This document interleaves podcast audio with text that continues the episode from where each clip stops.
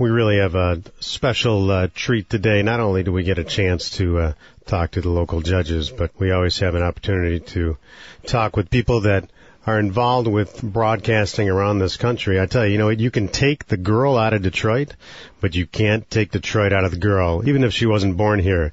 Celeste Headlee is co-host of Public Radio's The Takeaway, which I personally love, which comes to us weekdays on WDET here in Detroit. She's over, she has over a decade of experience both in Detroit and on national public radio throughout the country. Most recently, she was Midwest correspondent for NPR's Day to Day, covering everything from the auto industry to uh, to toilet smuggling.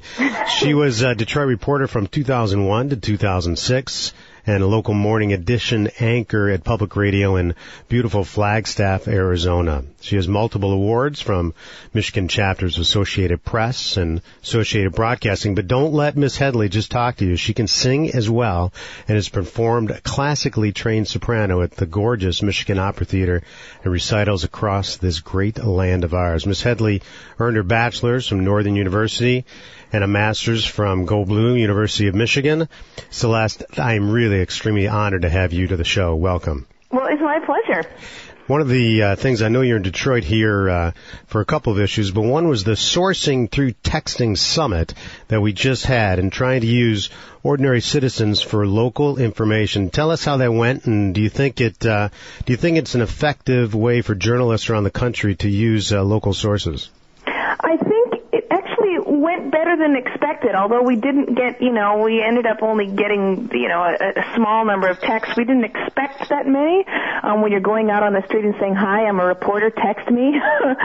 um, but I mean, you know, as, as a reporter, it's it's really difficult to get um, authentic sources out in the communities if they're not listening to you.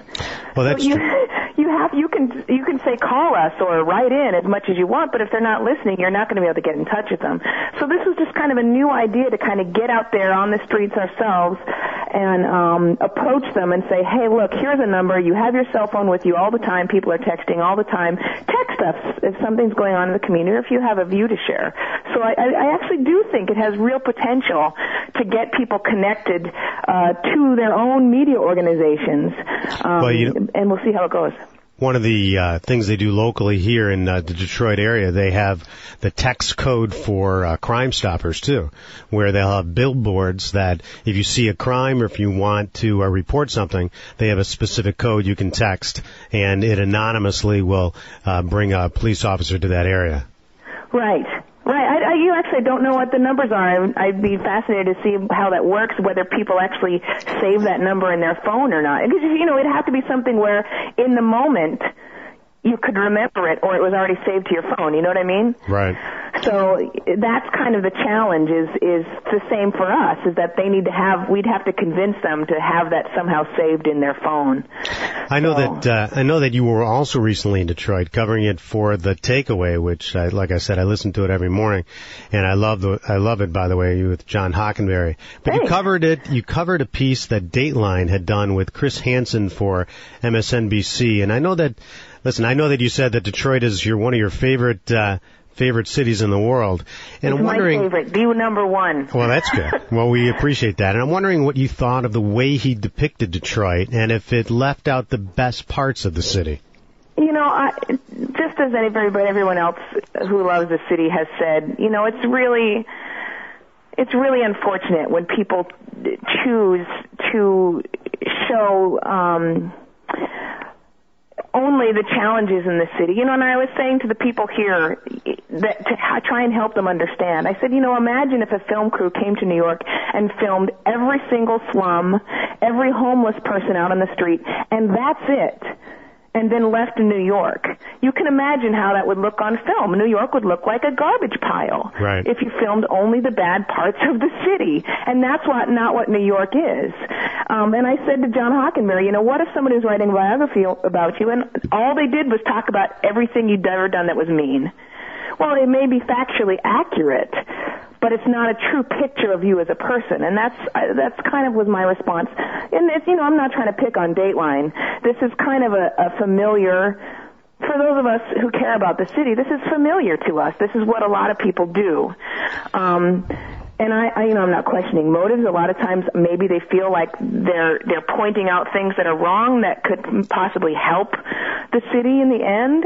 The city definitely has a lot of challenges. This is a long way to go, but it's not a true picture of the city, and I don't think it helps.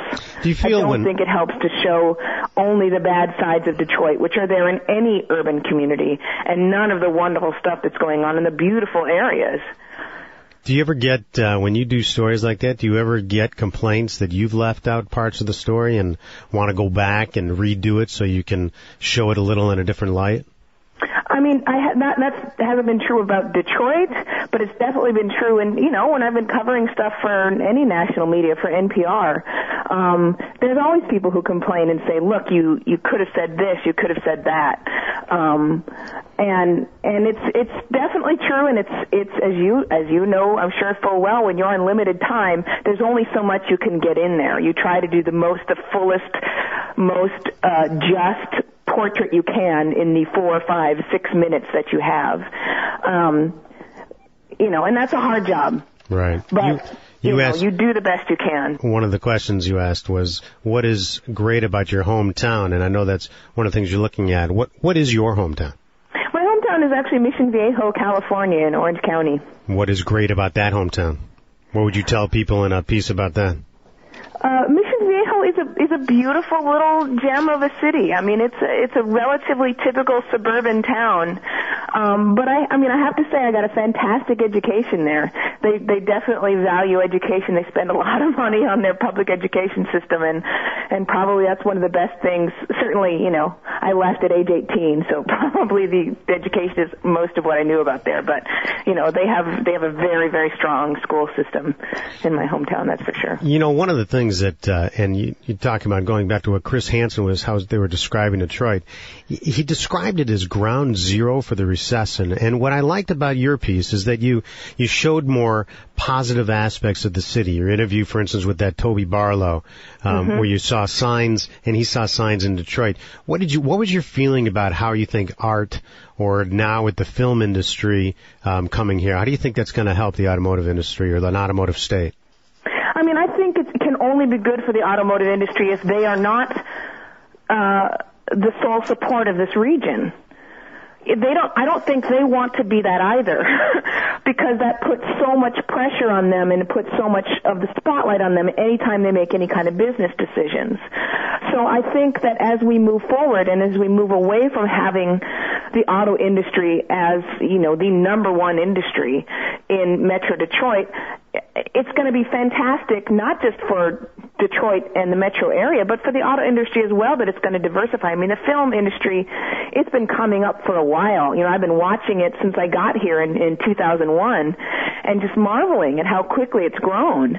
Um, but it's not just the film industry. There's lots of industries here that are doing quite well. The furniture industry has been doing okay um, during, throughout the recession.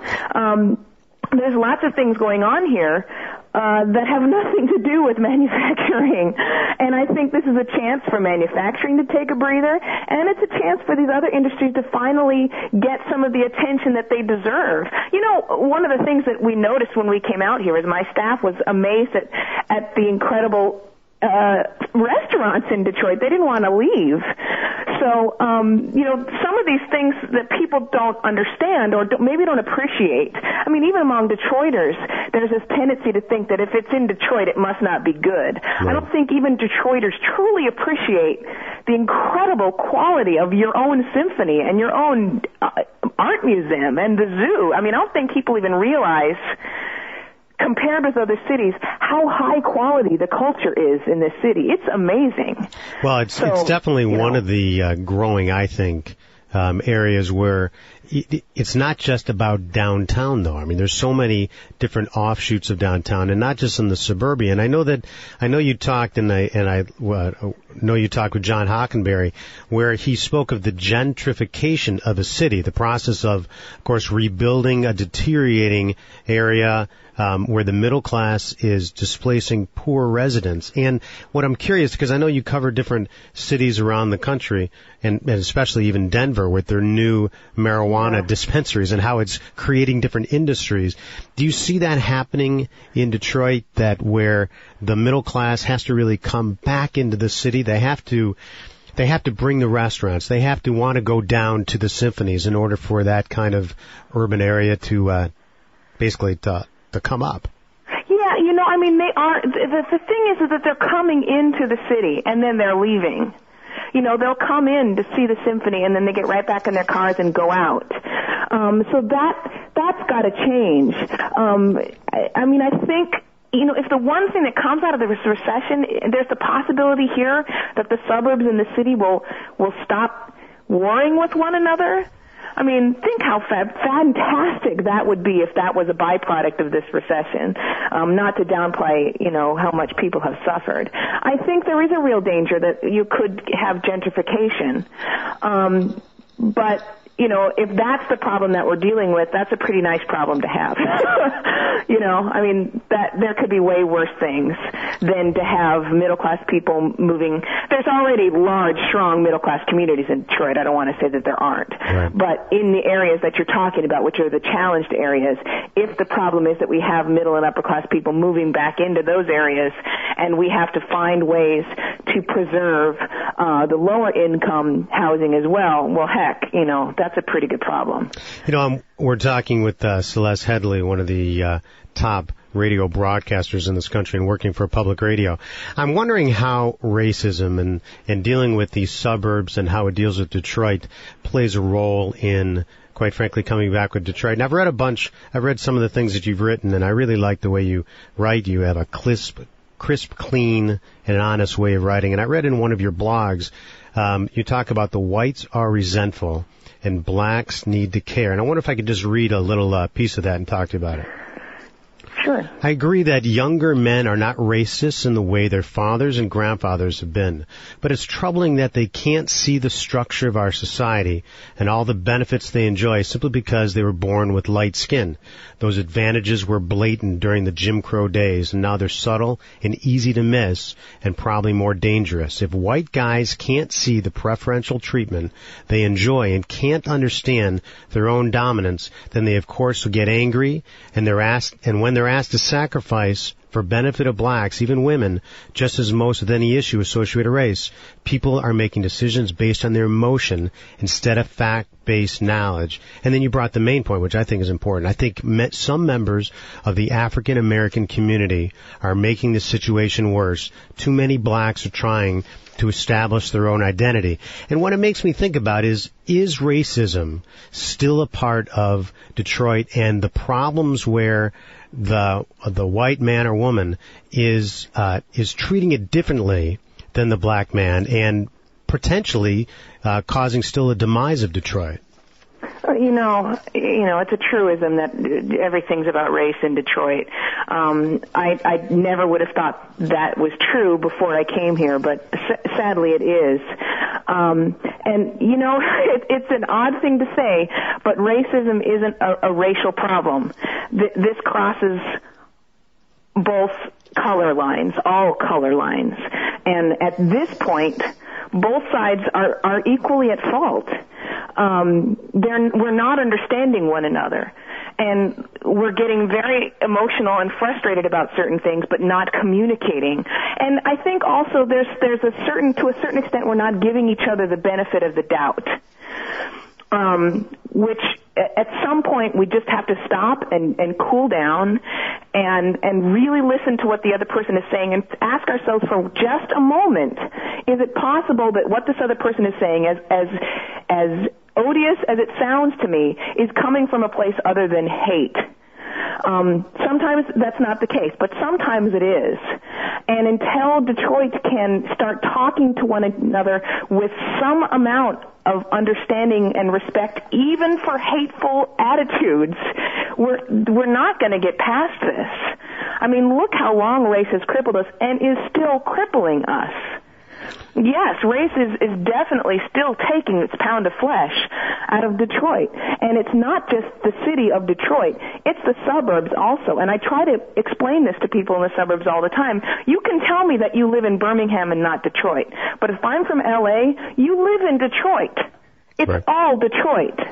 Right. And It's you not know- Grosse Pointe Shores. It's Detroit as far as the rest of the world is concerned. You know, you guys, everyone's going to either rise together or fall together, and you guys got to, we all have to find a way to understanding one another and listen.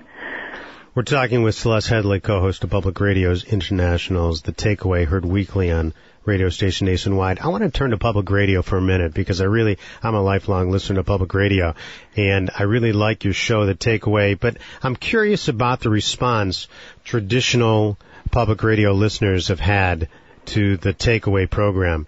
If it uh, really, because it's really not the magazine approach to the morning show like uh, Morning Edition, and I'm wondering Yeah, sure. how how you and and co-host John Hockenberry see yourself as news people and how you present the daily news. Know, the, when I wasn't there when the takeaway was formed, but one of the reasons I loved it so much uh, was that it is a new approach for public radio listeners, especially to the morning news. Um, we are all live, and we are extremely nimble. We can respond to breaking news very, very quickly, and and we can uh, be a lot more in the moment. But the other thing, and this is one of the things I think that has really, you know, the takeaway is very popular in Detroit among the listeners at WDET, um, and. I think here's one of the things that's really captured, especially the people who listen to WDET, which is the interactivity. You know, the way that the, the takeaway is structured, we not we don't just say call in and and one point in the week we'll feature the lecture the letters that we got that we like we we immediately play back people's responses and if it's if it's interesting as they usually are we'll then go to the guest and say you know so and so in detroit said this. What do you have to say about that? And we'll, we'll ask them to respond. So that our listeners actually become part of the program in a really substantive and constructive way. And, you know, what's surprising about it for any radio person who's taken calls is that 99% of the, the comments and calls that we get are articulate and well thought out and they're not in any way, shape, or form extremist or explosive. And that's kind of amazing. It's a real live show. I love that. Yeah, it is, and that's totally new to public radio. And I think people at, at first had a hard time with it. They're used to kind of a slower pace with Morning Edition. Um, but what I've heard more than anything else is, you know, once I started listening to the takeaway, you know, going back to listening to the traditional magazine shows seemed slow. You you recently interviewed uh, Senator Carl Levin about the uh, Goldman Sachs, and I really found it interesting. And there, he gave explanations um, about what was going on at Capitol Hill. And what I was wondering about is it, if you were a little annoyed, because I quite frankly was a little annoyed, but if you were a little annoyed that the senator would just not admit that there was a difference between an illegal act and the unethical one that they were dealing with up on Capitol Hill. Right. Although he did finally say, look, if it's not illegal, it ought to be. Um, which I found to be very telling. Because, I mean, remember, this is going on at the same time that they're debating financial reform and the financial overhaul bill. And, and Carl Levin is clearly going to be a strong voice in that entire debate. Um, I think, you know, I don't know if you watch C-SPAN and all those hearings and Carl Levin constantly reading these emails back. To a certain extent, that was a little bit cathartic for me. Um, I, I totally agree that the, the, the Congress to some extent is like eschewing responsibility as, oh, you guys did all these horrible things and we didn't know anything about it and we had no control. You know, come on. that's that's I mean- a little ridiculous. But when you interview powerful people like that, and obviously they have a lot of influence, is it sometimes hard to get them to admit their agenda, or at least, like, let's say you had a good point and he might brush it aside. Do you get frustrated with a with a guest like that? We do, but you know the great thing about the takeaway is um is that we can then come back and go, look, you're completely missing my point. And you know, there was one point at which we were dis- we were debating health care, and we had two congressmen on, a Democrat and a Republican. And at the very top, I said, you know what? Here's the deal. I don't want to hear anything about anything that you don't agree with. I don't want you are not allowed to say anything about a provision you don't like. The only thing we're discussing today is provisions in the health care bill that you support. And that's it. And there was complete silence for like 10 seconds. Um, so we get to do those kind of things because of the, the environment and the, the format of the takeaway. That's what we're able to do. Um, in a recent uh, focus group they had in Detroit, one of the young people who listened said, the takeaway straight up gangsta. because, you know, we're allowed to do stuff like that. We're allowed to stop and say, whoa, uh-uh, that is not going to fly. You just said on this program last week something totally different. So that's kind of, you know, again, cathartic for a journalist to finally be able to be in a for- forum where you can say, no, stop. Well, we want to thank uh, thank my guest Celeste Headlee for really taking time with us this morning, sharing some good insight into how Detroit is uh, viewed nationally and also with public radio, which I like in general.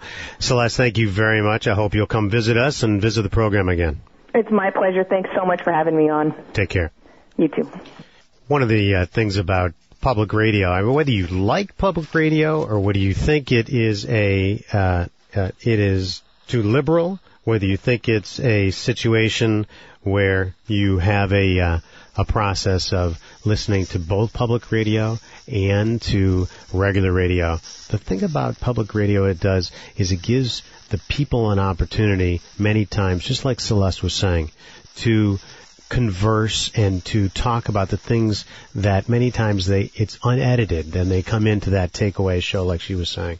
And I, I really like that about public radio. You know sometimes it's a little too liberal for me.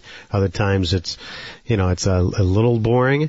But most of the time it's it's intuitive and it really makes you think about some things that, quite frankly, you at the water cooler weren't necessarily thinking about. Just talking about the uh, the latest uh, Dancing with the Stars show that you might be listening to on uh, on ET tonight. So uh, one of one of the things I want you to consider doing is obviously. Uh, when you listen to public radio, think about how it affects your life, and uh, maybe it sparks a different idea for you to uh, think about. If you want to be a part of the show, it's uh, 248-851-1270. Uh, this is Weinberg on the Law, WXYT. Have you or a loved one been arrested or charged with a crime? Do you want to stay out of jail and try to keep your record clean? Then you need the attorneys from Weinberg Law at 1-800-7100-LAW. And if you call right now, they can qualify you for a payment plan designed just for you. That's right, an affordable top criminal law firm. Call 1-800-7100-LAW. Stay out of jail, keep your record clean, and qualify for payment plans. Call now 1-800-710-0529. That's 1-800-7100-LAW.